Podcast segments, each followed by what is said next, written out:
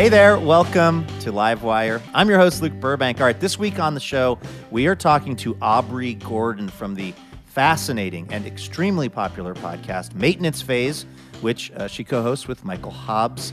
The New York Times calls it essential listening for anyone who's ever been in the grips of the diet industrial complex and wants to get deprogrammed. We're going to talk about health fads and questionable science like the body mass index, among other things. Then we're going to hear some stand up comedy from the very funny Chris Mejia, who is probably our first comedian ever to talk about the time that they actually called a suicide hotline and what it was like for them. Uh, we're also going to get some music from one time public defender turned musician, Danielle Ponder. It's going to be a fascinating, fun show. So don't go anywhere. It all gets started right after this. I'm Alex Schwartz. I'm Naomi Fry. I'm Vinson Cunningham, and this is Critics at Large, a New Yorker podcast for the culturally curious. Each week, we're going to talk about a big idea that's showing up across the cultural landscape, and we'll trace it through all the mediums we love books, movies, television, music, art. And I always want to talk about celebrity gossip, too. Of course. We hope you'll join us for new episodes each Thursday. Follow Critics at Large today, wherever you get podcasts.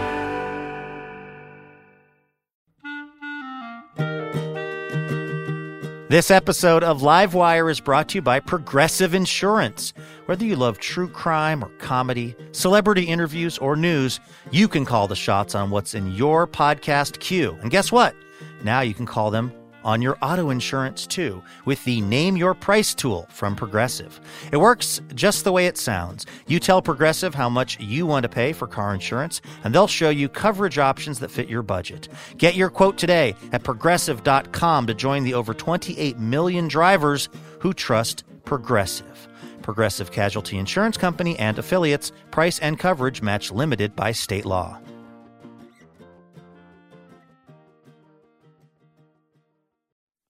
Hey there, Elena. Hey, Luke, how's it going? It's going great. Are you ready for another round of station location identification examination? The first one of 2023, if I'm not mistaken.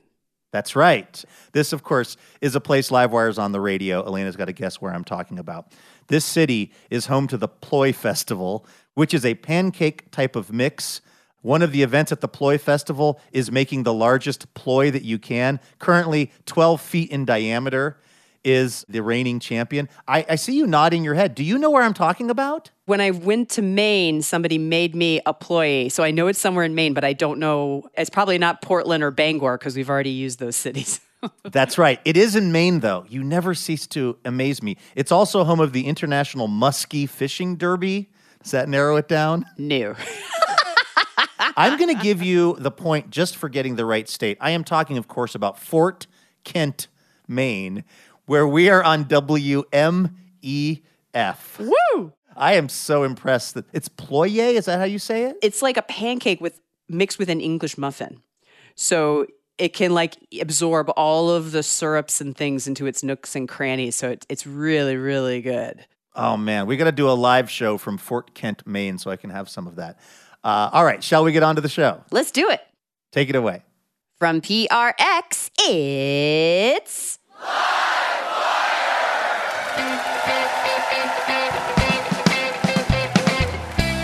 This week, writer and podcast host Aubrey Gordon. Everything we think we know about diets is science. Everything we think we know about diets is marketing, everybody. And comedian Chris Mejia. It's cool to go to therapy. It's a bragging right on a dating app to say you're a man who goes to therapy. It's great. The bar has never been lower. With music from Danielle Ponder and our fabulous house band. I'm your announcer, Elena Passarello, and now the host of Livewire, Luke Burbank. Hey, thank you so much, Elena Passarello. Hi to all the folks listening out there in Ployer country in Fort Kent, Maine. We have a great show in store for you this week. Uh, of course, we asked the Livewire listeners a question. Uh, we asked, What is a fad that you fell for? This is related to one of our guests this week, and we're going to hear those answers coming up in a few minutes. First, though, it is time for the best news we heard all week. This is our little reminder at the top of the show that there is good news happening out there in the world. Elena, what is the best news you heard this week? Okay, well, this best news involves two of my favorite things All right. heavy metal music and stamps. A classic overlap of those two worlds. It's like peanut butter and chocolate. So last week, the British Royal Mail released their latest series of stamps, and they've had them devoted to other musical acts in the past, like the Beatles and the Rolling Stones.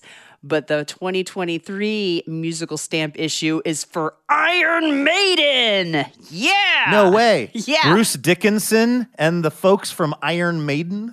I'm sure that every single member of our listening audience can name as many members of Iron Maiden as you. That I just did.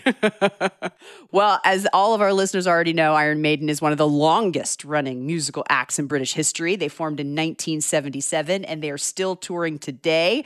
Our listeners can probably name all 17 of their albums, including Number of the Beast, Fear of the Dark, Killers, and my uh, 11th grade AP English teacher's favorite, Powerslave.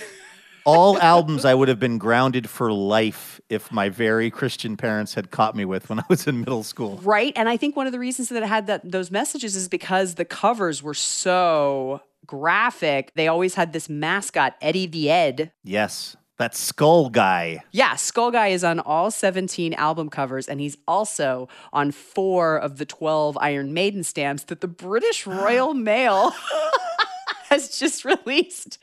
the other eight stamps in the series are of various members of Iron Maiden performing at their notorious, infamous, world famous live concerts, which they've been doing, you know, for like 40 years.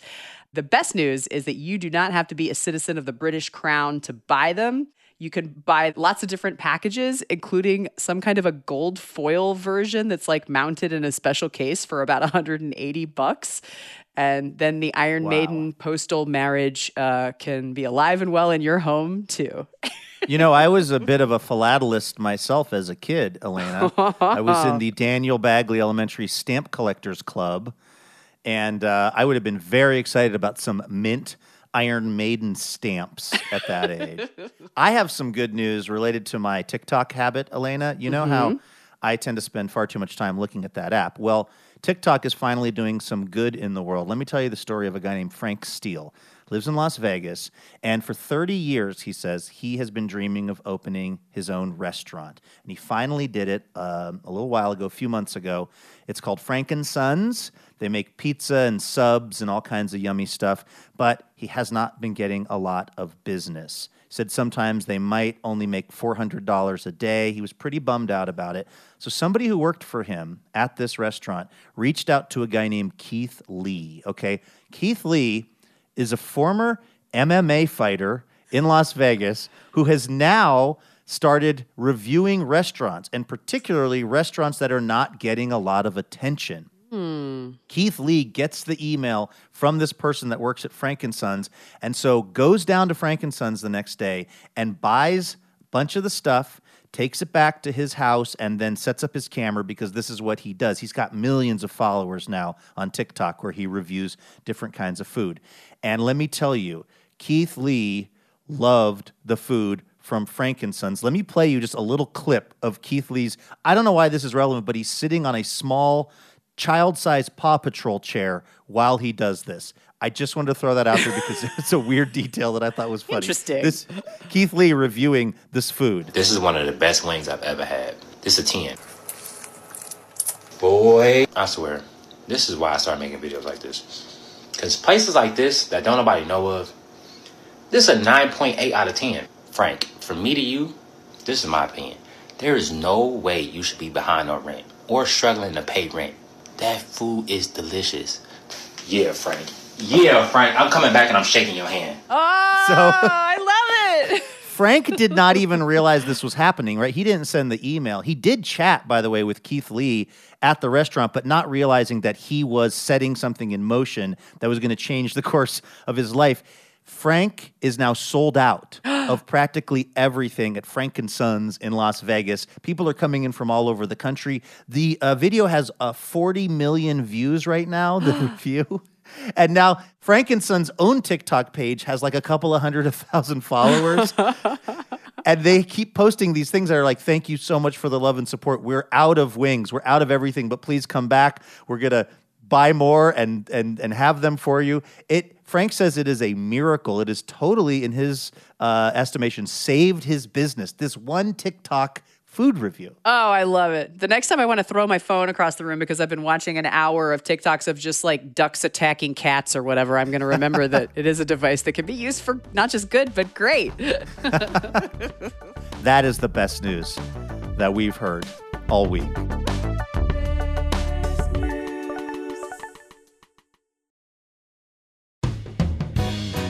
All right, let's welcome our first guest on over to the show. Uh, she's a writer and podcast host. Her writing has been published in the New York Times and Self Magazine, where she's a regular columnist. Her debut book, What We Don't Talk About When We Talk About Fat, came out back in 2020. And these days, she is the co host of the extremely interesting and popular podcast Maintenance Phase, which the New York Times calls essential listening for anyone who's ever been in the grips of the diet industrial complex. Her latest book, You Just Need to Lose Weight and 19 Other Myths About Fat People, is out now. Take a listen to this. It's our conversation with Aubrey Gordon, recorded in front of a live audience at the Alberta Rose Theater in Portland.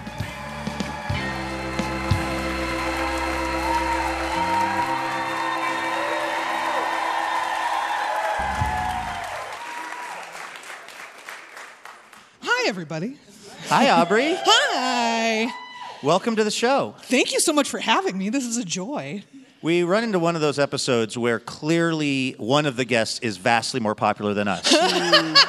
and we're okay with that. Yeah, totally fine. You have a legion of fans here. Oh. Is that, I mean, there you are. Hi, thanks. Great. I spend six days a week in my home office. So, like, every once, one of the days of the week is like something like this, and I'm like, this is a real shock to the system. yeah. Um, I'm curious, was there a particular diet fad or a Hmm. kind of wellness trend that you saw that you thought, I have got to sound the alarm on this and start a podcast? No, no, there wasn't like a particular trend, but I think there is this idea. There are a couple of ideas that we all sort of collapse into each other when we're thinking and talking about diets and wellness trends. And one of them is that everything we think we know about diets is science. Everything we think we know about diets is marketing, everybody. Right? Like, there's actually a great episode of, I don't know if you guys listen to this, there's a great episode of Decoder Ring uh, where they talk about sort of the invention of hydration, which absolutely charts back to Gatorade trying to market to more than athletes. Uh-huh. Right? it's like, that's how we got bottled water. That's how we got the idea that you are dehydrated all the time. That's how we got sort of all of this set of ideas, right? So I think stuff like that, stuff like sort of the very intentional social construction of an obesity epidemic and the sort of scapegoating of fat people that comes along with all of that felt like to me and i think to my co-host michael hobbs uh, yeah yeah that's right. Uh, it just felt like there was this huge piece missing, right? That we are able to talk about misinformation and disinformation now in politics. We're able to talk about misinformation and disinformation in media. And yet, still, some of the smartest, sharpest critical thinkers I know would go willingly into the Whole30 and be like, I'm never going to get cancer and now I'm immortal, right? You're like, that's not, you should talk about no that's not right like so that felt like the broader thing to illustrate right was like it's a lot of the emperor's got no clothes and we should be able to sort of like talk about how those stories come to be and how we perpetuate them and how we sort of allow these myths to to flourish yeah I'm wondering, you are so natural Hmm. on the show, as is your co host, Michael Hobbs. Were you in speech and debate in high school? Were you a drama kid? Like, you just seem completely at ease holding forth for, you know, hours at a time, and you're just such a natural at it. I'm wondering, Oh. had you done something like this before? No, I was an organizer for a long time, and you, you know, like I spent just like years and years knocking on people's doors, being like, "I'm gay. Do you think I should have anything?" Okay, right? Like, and I think that just like hardens you to whatever. Do you know what I mean? Like, literally everything on planet Earth is easier than like ringing the doorbell of the guy whose doorbell placard says "Home Security" by Smith and Wesson, and you're like, "Oh, I'm gonna ask you about gay people. We're gonna see how this goes. What does this guy think about immigrants? Let's find out." Ah, right. so like, genuinely, like, truly everything is downhill Right. from that. Especially like being in my pajamas talking into a microphone. That feels very friends. doable for you compared to. Extraordinarily. Yes. yes, absolutely. I'm wondering what. I mean, this show is Hmm. so popular. I'm wondering what you think it says about our society that so many people have latched on to your program. The thing that we hear most from listeners is the idea that we are told directly, right? Like it's not like some hidden message that everyone's tapping into in the same way. It's like, no, we're told outright that if you try a diet and you don't lose weight, that's your fault. If you're fat, that is a failing of your character, right? That is a failing of your tenacity. It's a failing of your intelligence. It's a failing of all of these other things, right? So we're piling all of these moral judgments onto ourselves and onto the people around us based on the size of our bodies and theirs.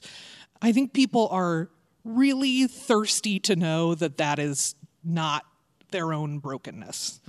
Right? That that is a brokenness in systems that exist outside of them and that sure, thanks. uh, and in systems that shape our thoughts and our behaviors, right? Like it's hard to think about yourself as like, you know, you don't want to think about yourself as gullible. You don't want to think about yourself as anything other than an egalitarian. You don't want to think about yourself in any of these ways. And uh, those are the only ways that we think about ourselves when it comes to our bodies, right? I want to, um, after the break, talk about what I think is almost sort of the genesis point Hmm. of so many of the things you discuss on maintenance phase, which is the BMI scale. Sure. so we're going to do that in a moment. This is Livewire from PRX. We're talking to Aubrey Gordon from the Maintenance Phase podcast. We're going to take a quick break, and then we'll be right back with much more.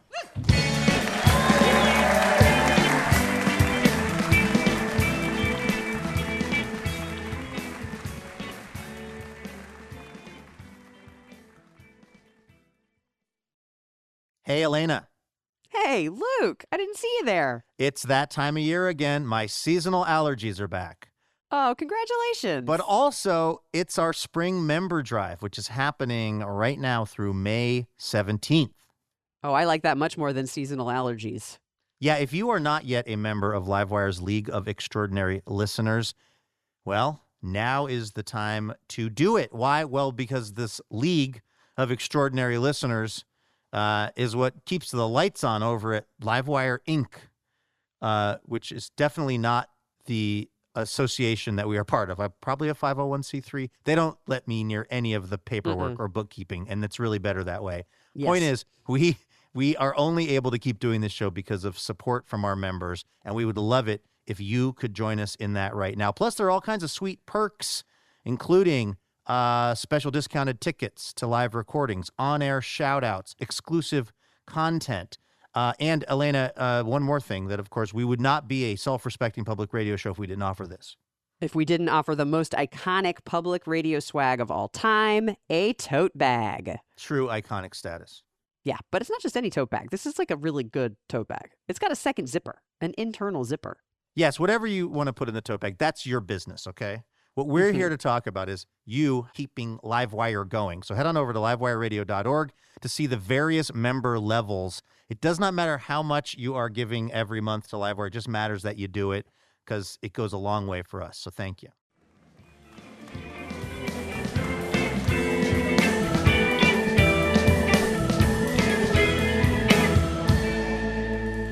Hey, welcome back to Livewire from PRX.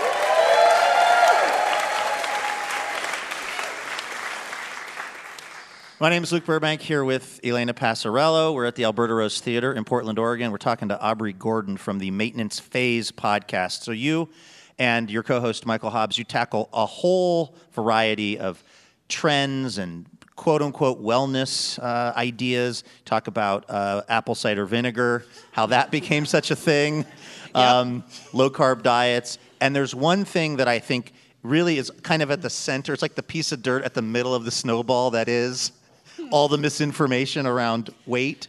and that's the uh-huh. BMI scale. Yes. Now, I'm sure most of the people listening know what that is, but that's the body mass index, and it was mm-hmm. supposed to be this thing that would scientifically tell people if their weight was healthy or not based mm-hmm. on their dimensions. Yeah. How did it get started?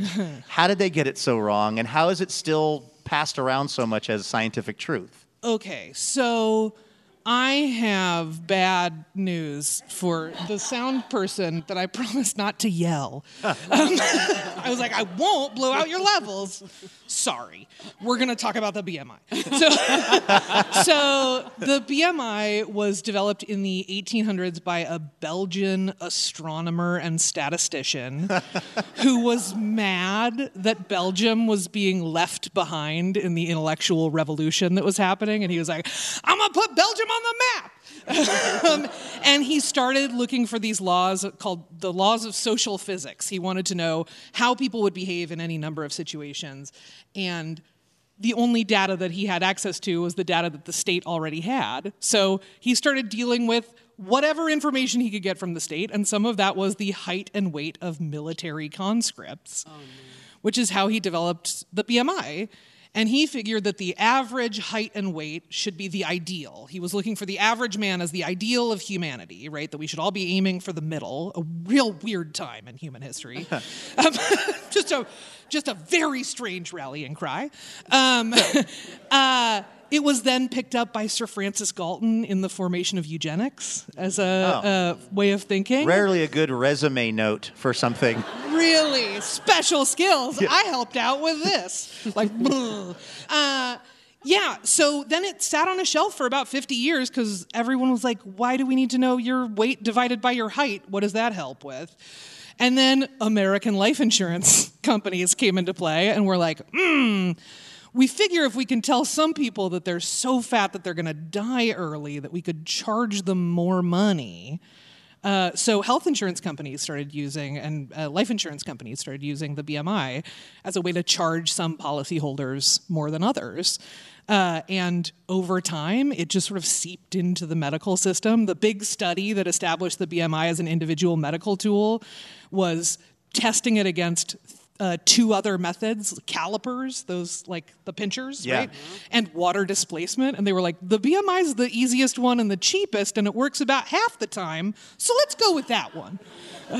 Um, it's also worth noting that the BMI has never been uh, tested on or adjusted for communities of color, and uh, even amongst the white folks and the white men that it was designed for, uh, it, it only sort of accurately, quote unquote, predicts obesity, which is weird language, but here we are, about half the time, and then it goes down from there. So it doesn't even tell you who's fat, right? It doesn't do that very well. Uh, and even when it does, uh, it leads to terrible health outcomes for fat people. It leads to terrible health outcomes for communities of color. Uh, it leads to particularly terrible health outcomes for black and indigenous communities. Like, it's, it's bad news all the way down, man. It's bad news all the way down. And now we're at a point where um, many insurers require uh, doctors to weigh their patients at every visit and log a BMI in order to get insurance reimbursement. So now it's also a decision that in some cases is out of healthcare providers' hands. It's like that level of baked in. Uh, I was learning something from the episode that you did, Is Being Fat Bad for You? Which was uh, really interesting data around the fact that oftentimes people who are underweight or skinny, I should say, have worse health outcomes than people that are somewhat overweight, which is not taught in schools ever. I'm wondering, like, what do we get so wrong about this? Given that I think culturally we've all grown up with, and a lot of us still just hold very tightly to, which is being fat is always unhealthy for you, mm. being skinny is always healthy for you. Mm. I think part of what we get wrong is that the science starts with that set of assumptions, mm. right? That the research questions aren't what would it look like to keep a fat person healthy and alive and living their best life? The questions are okay, so this fat person is definitely going to die if they stay this fat. What's going to kill them first, right? Like, those are the kinds of studies that we're getting on fat folks. And there is very little research in the way of like, here are effective modes of connecting with fat patients. Here are ways that you can actually build rapport and maybe not lecture them about weight loss every time so they don't become part of the like overwhelming numbers of fat patients who postpone care for years, right? Like, there are ways through this, and we're not asking those questions at a large enough scale yet to get any real answers there. We start with our own assumptions and then we backfill science to get there, is really what it feels like when we're looking at the science of fatness and fat people. And I will also say, boy oh boy, it's real hard to find a fat person who is a researcher listed as an obesity expert. So I will also say there is an utterly bananas and sort of like frankly, on a personal level, pretty deeply insulting layer to this, which is all of the experts in fatness are thin people. And that's like astonishingly gross to me. So, like, I will absolutely get from time to time uh, little Twitter lectures from MDs or whoever who will be like, actually, the respectful term is person with obesity. And I'm like, I didn't put it in my handbag. like, there's not like a separate part of me that is the fat part. It's all the fat part. like I don't know what we're doing here. Right? But like it just all feels like we are starting from a place of bias and refusal to interrogate that bias. And so we create a bunch of things that reinforce that bias because it feels good to be right. you know? Yeah. Mm-hmm. Have you heard from any of the people behind any of these fads that you've kind of taken down? Like, has Gwyneth Paltrow reached out? Absolutely not. No. Someone uh, tweeted at me a couple weeks after we did the Oprah Wagon of Fat episode. And this person was like, Has Oprah tweeted at you yet? And I was like, when have you ever seen Oprah tweet at anyone? like, well, that's not what Oprah does. Get out of here. No, we haven't heard from we haven't heard from anybody. We haven't heard from anybody for the most part. Mostly, we hear from. Uh, I will say when we talk about disgraced researchers in particular, we get like one million graduate TAs who are like, "I knew that guy was rotten." we get.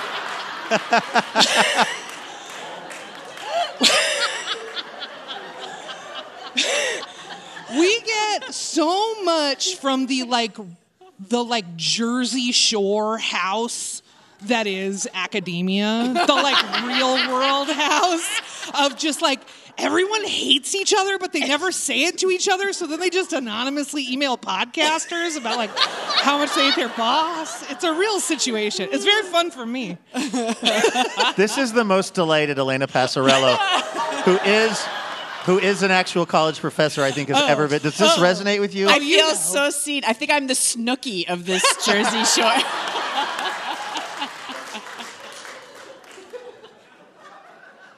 Not that you speak for all fat people, and I and I use that term advisedly. Um, you. But like, what would it look like if skinny people were being allies in this? What should people do? What can people do? Oh my gosh, there are big things and there are little things. I would say some of the little things are if you go out to eat somewhere with fat friends, let them pick where to sit. Uh, I think a lot of folks don't think about, folks who haven't had to deal with this don't think about um, a lot of booth tables are bolted to the floor and they are expecting a limited width of person. So if I sit in most of the fixed booths in this town, I end up with just bruising, just like really gnarly bruising, right? Um, that is true of a lot of uh, theater seats or airplane seats. That's true of a lot, like a lot of spaces like that. So I think thinking about stuff like that and just letting folks pick spaces that are comfortable for them and you can follow their lead, that's just fine. Um, I think things like thinking about the weight capacity on furniture and equipment that you buy. If you're in a medical office, thinking about getting an exam table that holds 800 pounds instead of 200 pounds, right? Um, that like very clearly limits the patients you are willing and prepared to offer help to, right, in a medical office. And then I think there are really big things like uh, joining up with organizations like the National Association to Advance Fat Acceptance or the Association for Size, Diversity, and Health uh, to start fighting for fat folks' actual rights to keep their jobs and not be fired just because someone thinks you're too fat or not be paid up to 20 grand less than thin people doing the same job, right? We're talking about massive, massive gaps. And uh, at this point, it would be like really, really wonderful to have many more folks joining in on some of that harder work, which is uncomfortable, right? It's uncomfortable to think about the stuff you haven't thought about before and the privileges that you've got and haven't had to interrogate, right? That's always like a weird dance to do. And also, uh, when we don't do that dance, like currently, I would say fat people are sort of paying the price for a lot of that. Well, I also really think that maintenance phase, your podcast, is an entry point for folks. Boy, you know, the because hope. there's so much stuff that you and your co-host bring up that had never occurred to me. You hmm. know, either that something is junk science or what hmm. somebody's experience in the world as a fat person might be like. Hmm, mm-hmm. Backstage, you were telling me the download numbers, and I feel like y'all are reaching a lot of people. Yeah, it's really true. So hopefully that's also part it's of really it. true. Yeah. Aubrey Gordon from the Maintenance Phase podcast, everybody. Thank you.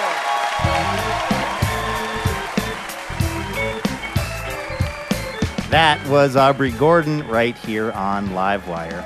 You can listen to Maintenance Phase wherever you get your podcasts. Also, Aubrey's new book, You Just Need to Lose Weight and 19 Other Myths About Fat People, is available now. And check this out. We had so much fun talking to Aubrey that we actually had more content than we could fit into this episode.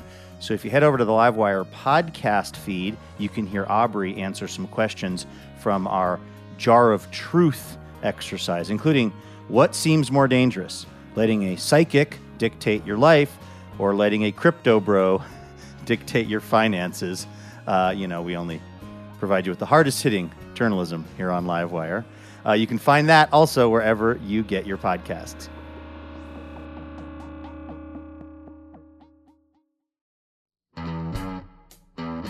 Hey, special thanks this week to Jennifer Coyne of Portland, Oregon, who is not only a member of the Livewire Board of Directors, which is, let me just say, a major lift. Managing me, not easy. But Jennifer is also part of the Livewire member community and is generously supporting us with a donation each month.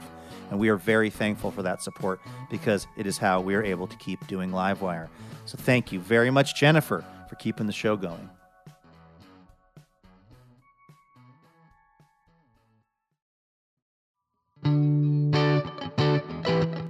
This is Livewire.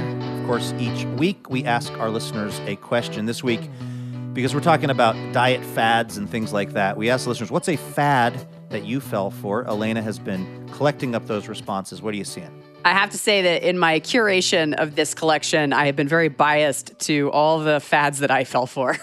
Because there are Right. so many. How about this one from Lauren? Lauren followed the fads of big bangs and jelly shoes all the way. Jelly shoes. I used to take this nasty curling iron and curl the top part of my bangs back toward the, mm-hmm. the crown of my head and then the front part of my bangs forward toward my nose. And then I would just make this rave hairspray cemented waterfall of, I mean, and the rest of my hair I didn't do anything with. So I just had regular hair and then this like Mr. Softy well, people were so focused on what was happening on the front that that meant you didn't even have to invest any time in what was going on in the back. what are some other fads that the listeners jumped on? Leah says, I read The Artist's Way three times. Ultimate Portland early aughts hippie fad. Uh, did you ever do The Artist's Way? I regularly dated people who told me at length about how much I needed to read The Artist's Way. I still do this thing that's in The Artist's Way. I wake up every morning and I just write a page. You just uh, Really? yeah. You just handwrite. You can say whatever you want. Um, but because I'm an old lady now and, and more than I'm an artist, it's usually just like grocery lists and things that I need to do. Okay, uh, one more fad that one of our listeners did. Oh, this one was anonymously submitted, uh, but I believe it must be an, a millennial because the fad is avocado toast. And then the person adds, This is why I can't afford a house. Oh my gosh. of all the fads we've listed, this is the best one because avocado toast is so good. Like, I had avocado toast like two days ago, and and I have I also have a mortgage. I would take avocado toast Over the mortgage. Way better, way better than having a mortgage. if that is why millennials can't afford houses, which by the way it's not, it's a good trade in my opinion. yeah. All right, thank you to everyone who wrote in with their responses to our question. We got another one coming up for next week's show, which we will reveal at the end of today's program. In the meantime, our next guest has performed stand up all over the country, including the Treefort Music Festival in Boise, Bumbershoot, Madison Comedy Week, and many other places. He was a semifinalist in the Seattle International Comedy Competition, and he's the co host of the Bachelor and Bachelorette Recap podcast, We Didn't Get a Rose. And uh, a quick note before we get started uh, with playing you this performance by Chris Mejia. Uh, he does talk about his own personal experience with mental health and also suicidal ideation. Um, we do think it's an important and uh, tough topic that is really presented here uh, with some humor, and we're really grateful that Chris uh, was willing to talk about this on stage. But just a heads up, that's what you're about to hear. Chris Mejia, recorded at the Alberta Rose Theater in Portland. Live wire with hello, hello. I'm a huge advocate for mental health. I firmly believe we should all care about mental health, uh, especially, yeah, shout out. We out here sad. Uh, and I love therapy. I've been going to therapy for several years because I'm better than you. Um, And I think it's dope that now we've transitioned as a society to get to the point where now therapy is the buzzword. It's a trend. It's cool to go to therapy. It's a bragging right on a dating app to say you're a man who goes to therapy. It's great. The bar has never been lower.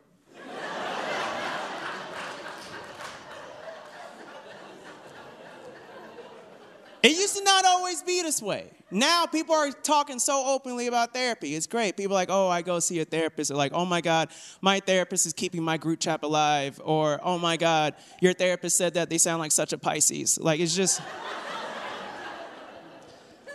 but here's the thing one thing about therapy people don't realize people think you just need to go to therapy a couple times and then boom, your abandonment issues are cured. And that's not how therapy works.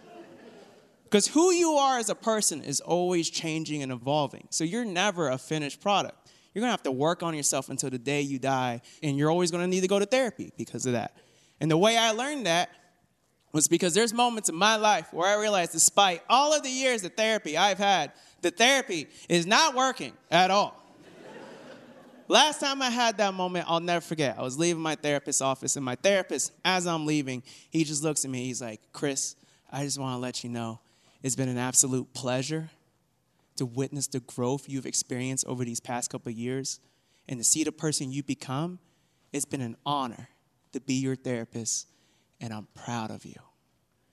And I almost responded, Thanks, Dad.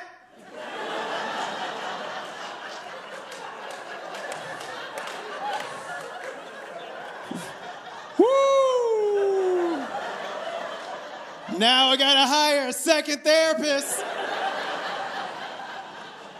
to talk about what I almost said to my first therapist. Only way that would have been worse was like, thanks, daddy. Like, that's. that's how you get a restraining order. But when talking about mental health, we need to realize that also involves talking about the dark, uncomfortable things about mental health. Like, for example, I'm gonna keep it a buck with y'all. Last year, I got super depressed, so much to the point where I had a mental breakdown and I wanted to kill myself. I did. And I did it! Spoiler alert. For three reasons.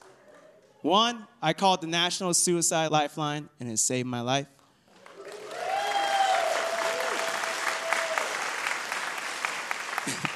Which, real quick side note, I had multiple breakdowns last year, multiple times where I wanted to kill myself, and I called Suicide Lifeline several times. And the first time I called the national one, that was the only one I knew, it saved my life. And the second time I had a breakdown, I did some research. I found out, and this is true, there's a smaller lifeline that was like religious owned.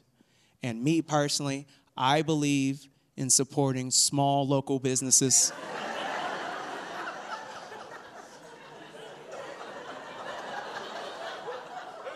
I was like, I'm gonna do a field survey and find out who does a better job keeping me alive. That's.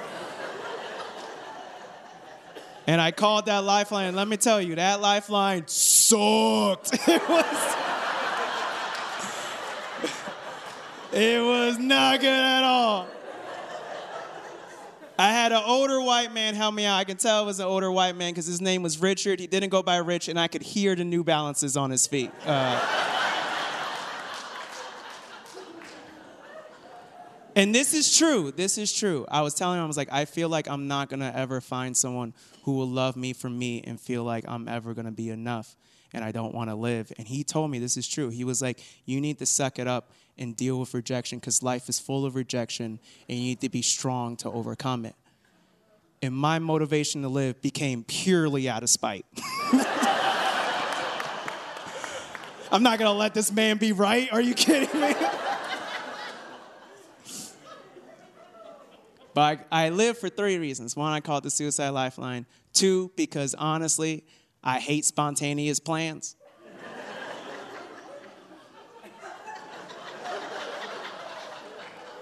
I got tickets for Hamilton next Friday. What am I doing?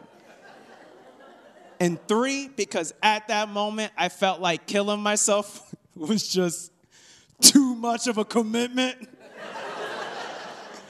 Which is just a weird way to find out you have commitment issues. Even my therapist was like, I'm glad you found a solution, but the math you did was all wrong.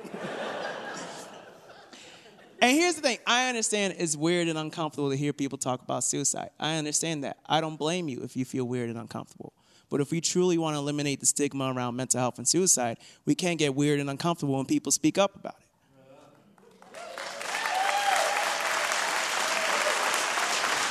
Your clap, your claps are very nice, but I got like a minute left. Let me rush through this. And that's why I want to talk about tonight, because I knew someone who was brave enough to talk about calling the lifeline and inspired me to call, and I called and it saved my life. And thank God calling the lifeline saved my life, because the first impression of calling the lifeline was not good at all. Because after having a mental breakdown, all I needed was the comfort of a stranger's voice. And all I heard was a robotic voice that was like, You matter. Please hold. like, all right, now I gotta live long enough to not die to elevator music. I gotta at least live long enough so I can talk to the operator and complain. Like, first of all, you need to get this Windows 95 screensaver music out of here. All right, inspire me to live. Play some Megan Thee Stallion.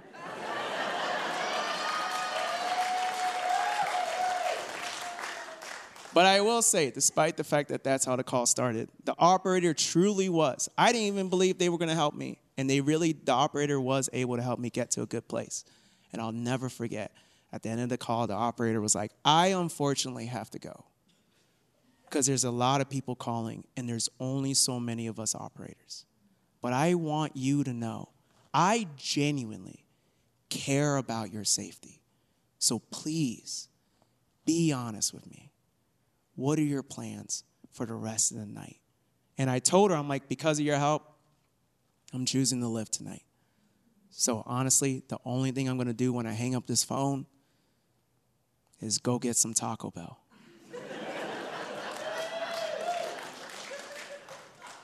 And then the concern in her voice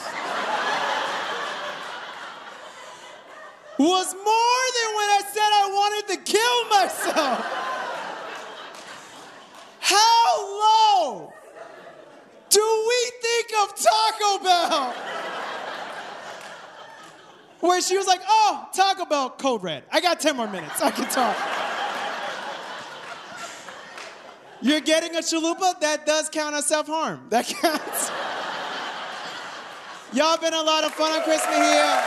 Thank you so much. Have a great night, everybody. That was Chris Mejia here on Livewire performing at the Alberta Rose Theater in Portland. You can find him on Twitter at Topher Mejia. And if you or someone you know is in need of support, please do call the Suicide and Crisis Lifeline at 988. I'm Luke Burbank here with Elena Passarello. We've got to take a quick break, but do not go anywhere because we will be back with some incredible music from Danielle Ponder. Stay with us.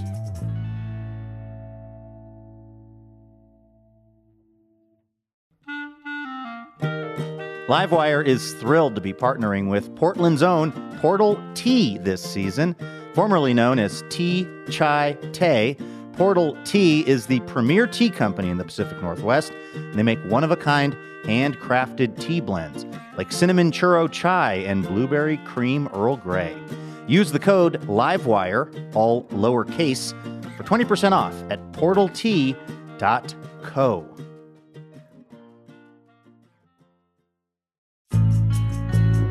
Welcome back to Livewire. I'm Luke Burbank, here with Elena Passarello.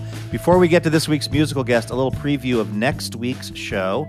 Uh, first up, we are going to be talking to true icon, filmmaker, actor, and tiny mustache enthusiast John Waters about his first foray into writing fiction, uh, which he's done with his book Liar Mouth. Also, he's going to tell us why he will never leave Baltimore. Uh, spoiler alert, it's because there are some very famous bathrooms that are named for him there in Baltimore. We're also going to be talking to writer Sasha LaPointe about how the TV show Twin Peaks impacted her life as a young native woman in the Pacific Northwest. And as if all that weren't enough, we have got even more a musical performance from one of our very favorite bands, Deep Sea Diver. So please do tune in for all of that. Plus, as always, we're going to be looking to get your answers to our listener question. Elena, what are we asking the listeners for next week's show? We want to know if you could have anything named after you, what would it be? so this, of course, if you're in Baltimore, the bathrooms are taken. They're named for John Waters, just as a heads up. Not all the bathrooms, just the ones at that art museum. Yeah, yeah, the Baltimore Art Museum. You're right. There's there's still a chance for some of these people. Uh, anyway, if you want to give us your answer to something you'd like to have named after you, you can hit us up on Twitter or Facebook. We are at Live Wire Radio. All right, our musical guest this week initially turned to a career in law after her brother received a 20 year, three strikes prison sentence. Uh, she served as a public defender in her hometown of Rochester, New York. Um, but at the same time, she was playing music in numerous bands and was really drawn to that, and so eventually took a leap of faith by leaving the public defender's office to focus on her songwriting. Written and recorded over three years, her mesmerizing debut album, Some of Us Are Brave, received critical acclaim and has earned her new fans all over the country, including us here on Livewire. Take a listen to Danielle Ponder, who joined us on stage at Revolution Hall here in Portland, Oregon.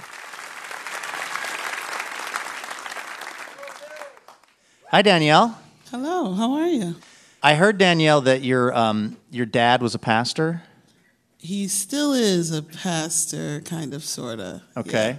But I, I was my dad was a pastor as well, and um, like you, we were not allowed to listen to non-Christian music. Yep. I'm wondering, did you develop a system for listening to secular music on the low? You know what? I just told my brother I was so thankful that he would like sneak in hip hop tapes. But honestly, when my dad would find them, he would destroy them. But that was like the only way we heard it. But I would like make up songs because I would go to school and be like, "Did you hear that new Janet Jackson song?" And I just completely make it up because, of course, I I didn't hear it. So I'm also thankful because I think that's how I became a songwriter, lying about knowing pop songs. So. Um, you you were a public defender. I'm wondering if there's any overlap. Uh, now you're a professional musician between those two worlds. Does anything you learned, like in law school or practicing law, inform the world of being a singer, or vice versa? Yeah, I think that the world of being a singer helped me be a better public defender because I think public defense is also about storytelling, um, telling your client's story in a way uh, where the jury becomes empathetic or the judge becomes empathetic. And that's the same thing you're doing as a songwriter. You're telling these stories in a way uh, where the audience can connect or relate. So to me, both of them share the art of storytelling. What's your um, what's your process for how do you how do you create a song? Every artist is sort of different with that. You know, I start with the music first, usually on guitar, maybe on keys, and then Avis comes in and adds like all of the actual magic to it. And then the lyrics come later. I think the music tells me what the song is about. Um, and I don't write down my lyrics. I put on my headphones, I get in the booth, and I start singing. And um, it just comes out. Now, I, I wouldn't I wouldn't necessarily try to describe your music as not being Christian, but is your dad okay with the fact that you are singing what is basically secular music? You know, if you ask my dad, I'm still a lawyer. Okay, that that's what he's proud of. He's like, yeah, yeah, but she's a lawyer. She's a lawyer. I don't think he's really accepted that I am now a full time musician. Okay. But he does love my music, but not as much as he loves bragging about having a lawyer for a daughter. Well, he should be very proud of both things. What song are we going to hear? Uh, you're going to hear Only the Lonely, which is a sad song about the breakup I went through a few months ago. So, yay. All right. this is Danielle Ponder with Avis Reese here on Livewire.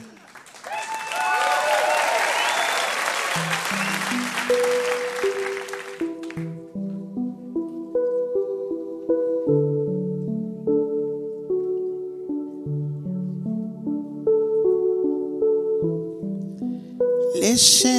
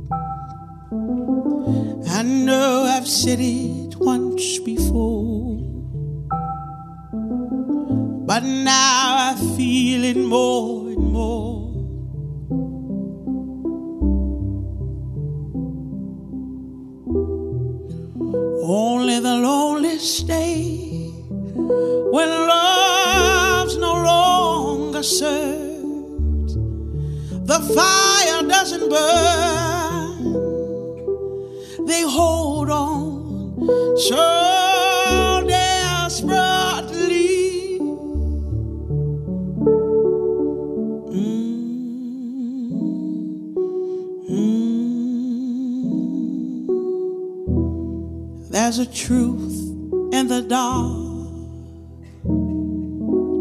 It's gonna break you down, so steal your heart. You don't love me, you just lonely. That's what my man say. Your daddy left you guilty. That's what you don't see. And I give up trying, cause I'm feeling worlds apart. And you'll never call it, though you're staring at the clock. I know I've said it all before, but now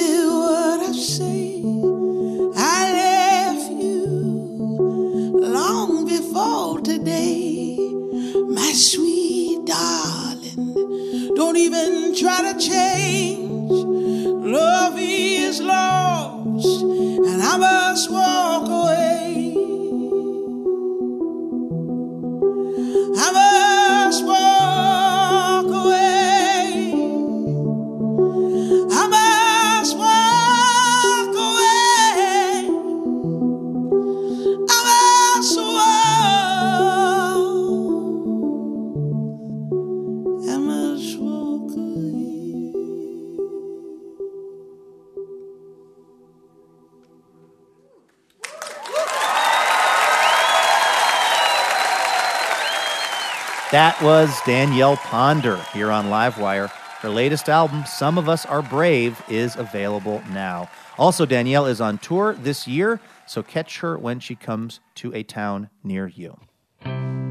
That's going to do it for this week's episode of Livewire. A huge thanks to our guests Aubrey Gordon, Chris Mejia, and Danielle Ponder. Livewire is brought to you in part by Alaska Airlines. Laura Haddon is our executive producer. Heather D. Michelle is our executive director. Our producer and editor is Melanie Sevchenko. Our assistant editor is Trey Hester.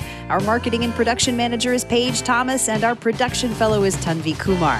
Our house band is Ethan Fox Tucker, Sam Tucker, Ayal Alves, and A. Walker Spring, who also composes our music. Molly Pettit is our technical director and mixer, and our house sound is by D. Neil Blake. Additional funding provided by the James F. and Marion L. Miller Foundation. Livewire was created by Robin Tenenbaum and Kate Sokoloff this week. We'd like to thank member Jennifer Coyne of Portland, Oregon, who is also a member of our board of directors. Thanks, Jennifer. For more information about our show or how you can listen to our podcast, head on over to livewireradio.org. I'm Luke Burbank for Elena Passarello and the whole Livewire crew. Thank you for listening, and we will see you next week.